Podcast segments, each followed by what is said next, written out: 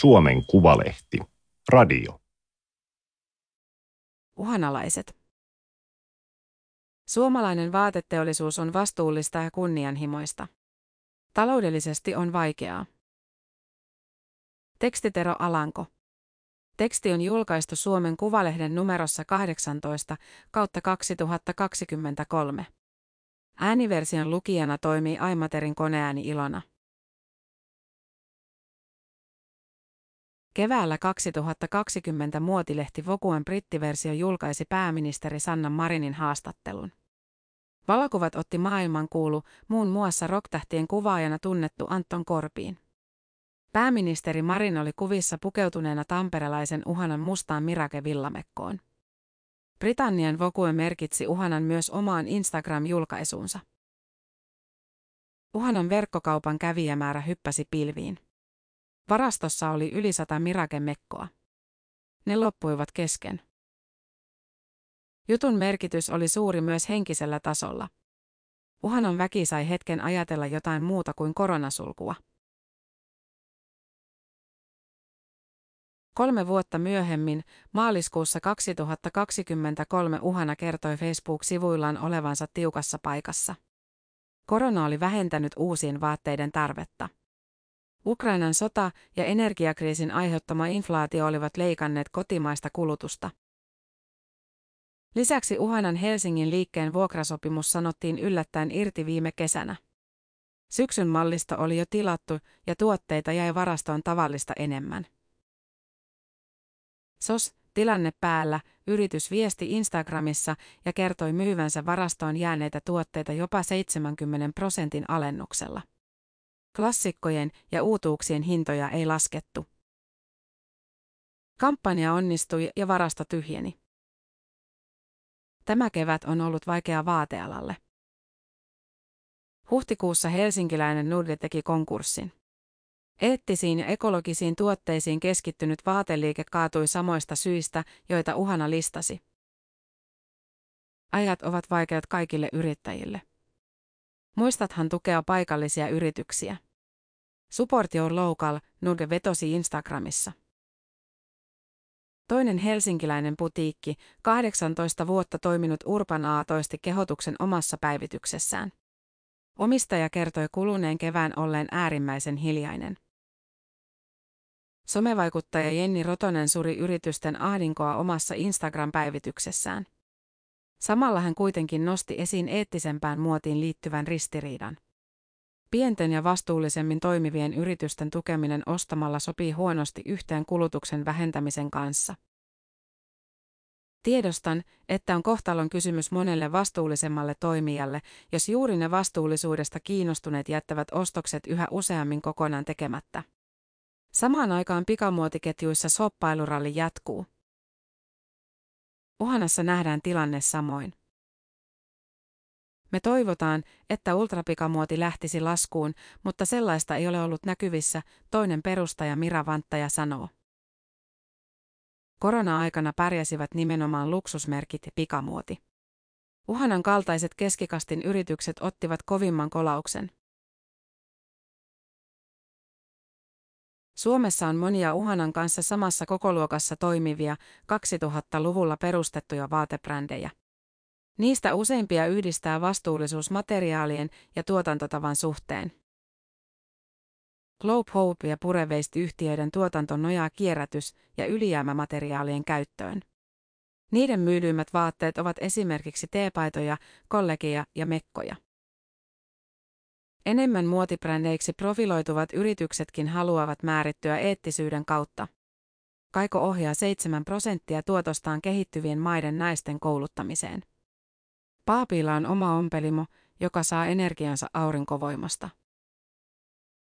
Aarre ja Papu toivovat, että niiden vaatteita käytetään mahdollisimman pitkään. Myös Uhanan lähtökohta oli idealistinen. Yritys alkoi rakentua ystävyyden ja yhteisten arvojen varaan. Mira Vanttaja ja Hanna Virkamäki tutustuivat opiskellessaan Hämeen ammattikorkeakoulussa. Vuonna 2012 he perustivat Uhanan. Molempien isät takasivat pienen lainan. Opiskellessaan kaksikko oivalsi, että heidän vahvuutensa täydentävät toisiaan. Vantajan erikoisala ovat kuosit ja printit, virkamäen kaavoittaminen ja vaatteen muotoilu. Koska yrittäjyys oli kummallekin vieras maailma, he suorittivat yrittäjän ammattitutkinnon. Ensimmäiseen liiketoimintasuunnitelmaan kirjattiin tavoitteeksi 100 000 euron liikevaihto vuodessa. Laskettiin, että sillä saadaan palkattua itsemme ja kumpikin nostettua firmasta tonni kuussa. Niin se menikin aika pitkään, kertoo Vanttaja. Kun Uhana perustettiin, pinnalla olivat Marimekon, Nanson ja Ivana Helsingin kaltaiset trikoomerkit. Vanttaja ja Virkamäki tahtoivat tehdä jotain muuta. Heti ensimmäiseen mallistoon kuuluivat laserleikatut puuvaneriset pisarakorvakorut, joista tuli uhanan myyntivaltti vuosikausiksi. Niitä on myyty kymmeniä tuhansia kappaleita. Aluksi Vanttaja ja Virkamäki kokosivat ja maalasivat korvikset itse. Toinen ensimmäisen malliston hitti oli merinovilainen huppuhuivi, jota valmistettiin useita vuosia. Jotkut villaneoleet ovat olleet tuotannossa tähän päivään asti. Meidän piti ruveta myymään saman tien, että saadaan tuloja ja voidaan jatkaa. Alussa kaikki meni nappiin. Monia tuotteita myytiin loppuun. Se ruokki omaa uskoa, että tästä saattaa tulla jotain hyvää ja isoa. Vuosi 2022 oli yrityksen historian ensimmäinen tappiollinen vuosi. Liikevaihto oli noin 2 miljoonaa euroa. Tappiota tuli 100 000 euroa. Teimme investointeja ja satsasimme työhyvinvointiin. Palkkasimme lisää väkeä ja hankimme unelmien toimiston. Halusimme surkuttelun sijaan katsoa eteenpäin. Nyt Uhanassa työskentelee 13 ihmistä. Uuden, tilavan toimiston ja showroomin ikkunoista näkyy Tammerkoski. Suomessa tekstiili- ja vaateteollisuus on verraten pieni ala. Sen liikevaihto vuonna 2021 oli 1,16 miljardia euroa. Lukuun sisältyvät kankaiden ja neulosten lisäksi matot, kuitukankaat, teollisuustekstiilit ja pressut. Tekstiili- ja vaateteollisuuden alamäki Suomessa alkoi 1970-luvulla. Tuotanto globalisoitui ja halpatuonti vei tilan paikallisten tehtaiden tuotteilta. Viimeistään 1990-luvun laman ja kaupan hiipumisen myötä moni valmistaja joutui laittamaan pillit pussiin. Yhä useammat leningit ja kesäpuvut valmistettiin kaukomailla. Kouluun ei enää kuljettu Piiversin, Lasson, Vantelin tai Rantserin kotimaisissa farmareissa. Uhanan naisten mukaan monilla on väärä käsitys suomalaisesta tekstiiliteollisuudesta. Kutistuneella alalla on tuotantovaikeuksia. Sarjaanpeluun sopivia työntekijöitä on vähän eikä uusia kouluteta riittävästi. Jotain on kuitenkin jäljellä. Uhanalle tulee neuleita Kutomo Holopaiselta Tuusulasta. Siellä on tehty muun muassa Marinin päällä Vokuessa ollut merinovilainen mekko. Myös sukkia ja koruja tuotetaan Suomessa. Aluksi tehtiin enemmän, mutta mallistojen koko ja määrä kasvoivat niin suuriksi, että piti siirtyä muille maille, Virkamäki kertoo. Kun on kyse sarjatuotannosta, Suomesta loppuu kapasiteetti aika äkkiä. Se on ykkössyy. Hinta ei ole koskaan ollut peruste sille, miksi me ei tehdä Suomessa. Uhanan vaatteiden tuotantomäärät vaihtelevat paljon. Joitain vaatteita valmistetaan vain pieni 50 kappaleen erä, joitain tehdään vuodesta toiseen satoja kappaleita per vuosi. Nyt iso osa Uhanan vaatteista valmistetaan Baltian maissa. Ne ovat lähellä, luotettavia ja vastuullisia vaihtoehtoja. Siellä on myös paljon erikoisosaamista ja työntekijät haluavat palvella asiakasta. He ovat ylpeitä ammattitaidostaan. Aura-kietaisupaita maksaa 219 euroa. Siitä 42 euroa on arvonlisäveroa, 31 euroa menee leikkuuseen ja ompeluun, 25,70 euroa kankaaseen ja lankoihin sekä 2 euroa pesumerkkeihin ja riippulappuihin. Jos tuote myydään itse, myyntikate on 117,30 euroa. Jos sen myy jälleen myyjä, uhanan osuus on 21,30 euroa. Uhanan tuotteet eivät ole halpoja. Ukrainan sodan syttymisen jälkeen niiden tuotantokustannukset ovat nousseet entisestään jopa kymmeniä prosentteja. Uhana on avannut hintojaan sosiaalisessa mediassa. Vanttajan ja Virkamäen mielestä kuluttajan kuuluu tietää, mistä vaatteen hinta koostuu ja miksi niin kalliin tuotteen valinta kannattaa. He toivovat, että vaatteen ostaminen on harkittu päätös. On tärkeää, että ihmisillä on mahdollisuus valita sellainen tuote, joka on tehty alusta loppuun ekologisesti ja ihmisarvoa kunnioittain. Tietysti myös ymmärrämme, että kaikilla ei ole sellaisiin varaa, Virkamäki sanoo. Suomen suosituimmat vaatteiden ostopaikat ovat Prisma, Tokmanni ja K-City Market. Suomessa on 74 Prismaa. Ne ovat hypermarketteja, jotka pyrkivät tarjoamaan kaikkea kaikille. Myös Prismassa korostetaan laatua ja vastuullisuutta. Sen asiakastutkimuksissa on käynyt ilmi, että iäkkäämmät ihmiset kokevat tärkeimpinä vastuulliset materiaalit ja tuotteiden kotimaisuuden. Nuoremmilla painottuu vastuullinen valmistaminen. Heille tärkeimpiä ovat työolot ja ihmisoikeudet. Prisma valvoo vaatteiden toimittajia hankintapuitesopimuksin. Tuotetta tai vaatemerkkiä ei oteta myyntiin, jos se ei täytä sopimuksen vastuullisuusmääräyksiä ja sovellu ketjun toimintamalleihin. Prisman suositut 12,90 euroa maksavat naisten stretch-farkut tehdään Bangladesissa. Bangladesh on Kiinan jälkeen toiseksi suurin tekstiilien tuoja EUn markkinoille. Uudessa Pelastakaa lapset ryn toteuttamassa tutkimuksessa selvitettiin naisten ja lasten oikeuksien ja perheystävällisyyden toteutumista kahdessa S-ryhmän käyttämässä tehtaassa Bangladesissa. Siinä 1754 naista kertoi työolosuhteistaan videosovelluksen kautta. Kyseiset tehtaat valmistavat neuleita ja trikootuotteita. Haastatellut vastasivat kyselyyn varsin myönteisesti. Ongelmia oli kuitenkin esimerkiksi omien oikeuksien ja työehtosopimuksien ymmärtämisessä. Noin 11 prosenttia vastaajista mainitsi myös palkan riittämättömyyden ja pitkät työpäivät. Prisman pukeutumisen myydyimpiä nimikkeitä ovat mustat sukat, mustat teepaidat ja kollegehousut. Monet niistä kuuluvat niin sanottuun jatkuvaan valikoimaan. Useissa pukeutumisen vaateryhmissä valikoima vaihtuu noin puolen vuoden välein. Naisten muodissa saattaa olla neljäkin mallistoa vuodessa. Pukeutumisen myyntipäällikkö Jonna Halme Räsänen kertoo, että Prisma haluaa tarjota vaatteita eri tyyleihin, tarpeisiin ja hintapisteisiin. Aalto-yliopiston nuoret suunnittelijat tekevät meille kodin tekstiilien ja vaatteiden kuose- ja patter lab-konseptin kautta. Erilaiset kumppanuusliiketoiminnot ovat selvästi kuluttajia puhuttelevia asioita. Myös Uhanan tuotteita on pyydetty marketmyyntiin, mutta Vanttaja ja Virkamäki eivät ole halunneet lähteä mukaan. Marketkaupassa on omat lainalaisuutensa esimerkiksi hintojen ja volyymin suhteen. Siellä pitäisi myös kuunnella muiden mielipiteitä. Me halutaan ohjata tätä laivaa itse. Halutaan olla edelläkävijöitä ja visionäärejä. Se ei välttämättä käy yksin marketmyynnin kanssa, Vanttaja sanoo. Tietysti myös meidän kohderyhmä asioi marketeissa, mutta enemmän ruoan ja päivittäistavaran puolella.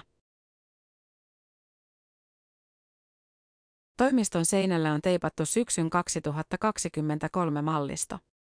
Siihen kuuluu uusia tuotelinjoja, kuten päähineet ja laukut.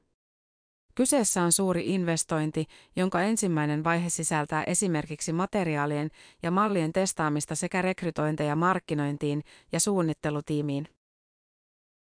Malliston laajentaminen on tietoinen riski. Ei ole varmaa, että ihmiset innostuvat juuri uhanan laukuista tai päähineistä. Muotimaailmassa menestymisen edellytyksiin kuuluu kyky ennakoida muodin liikkeitä. Pitää olla koko ajan hereillä. Seurata mitä kulttuurissa ja yhteiskunnassa tapahtuu. Muoti ei koskaan synny tyhjästä, vaan rakentuu jonkun päälle, Virkamäki kuvailee. Uutta mallistoa suunnitellessaan Vanttaja ja Virkamäki keskustelevat ajankohtaisista asioista. Mitä he ovat nähneet kadulla, elokuvissa tai TikTokissa? Millainen jokin levy, kirja tai taidenäyttely oli?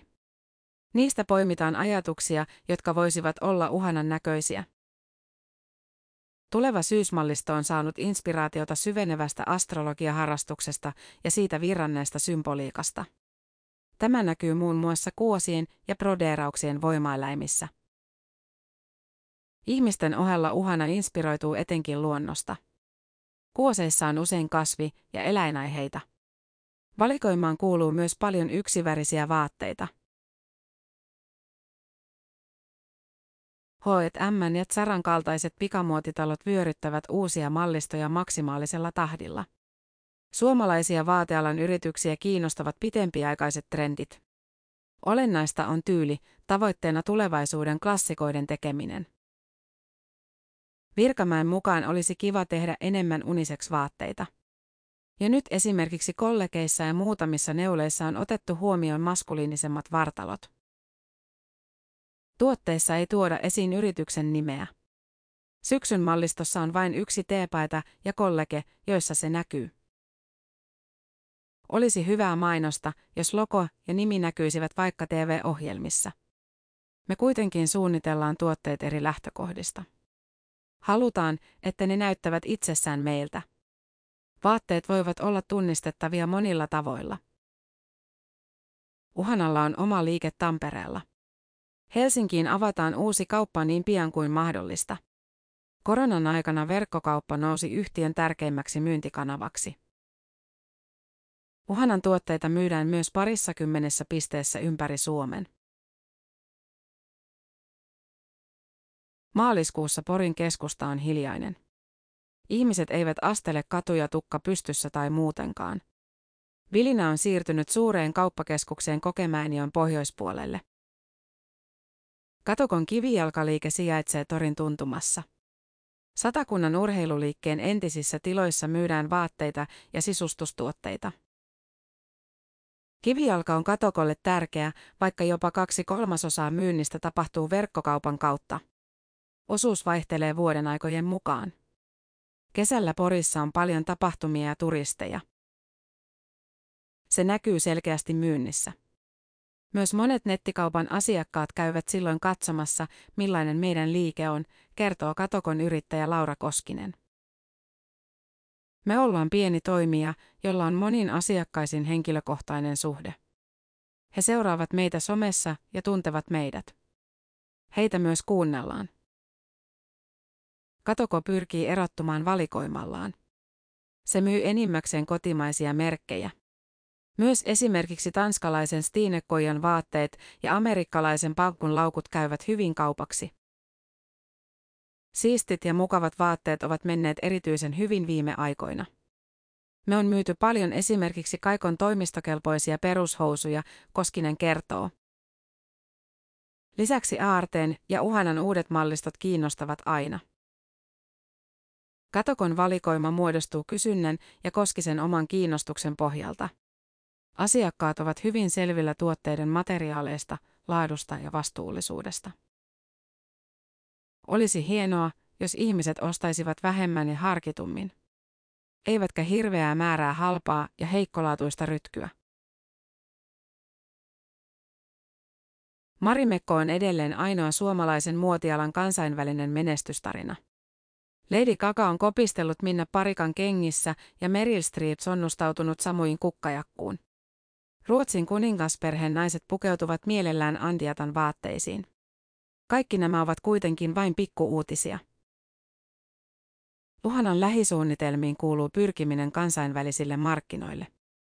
Ja nyt se olisi voinut laittaa tuotteitaan myyntiin yksittäisiin liikkeisiin, mutta Vanttaja ja Virkamäki eivät ole nähneet sitä järkevänä strategiana.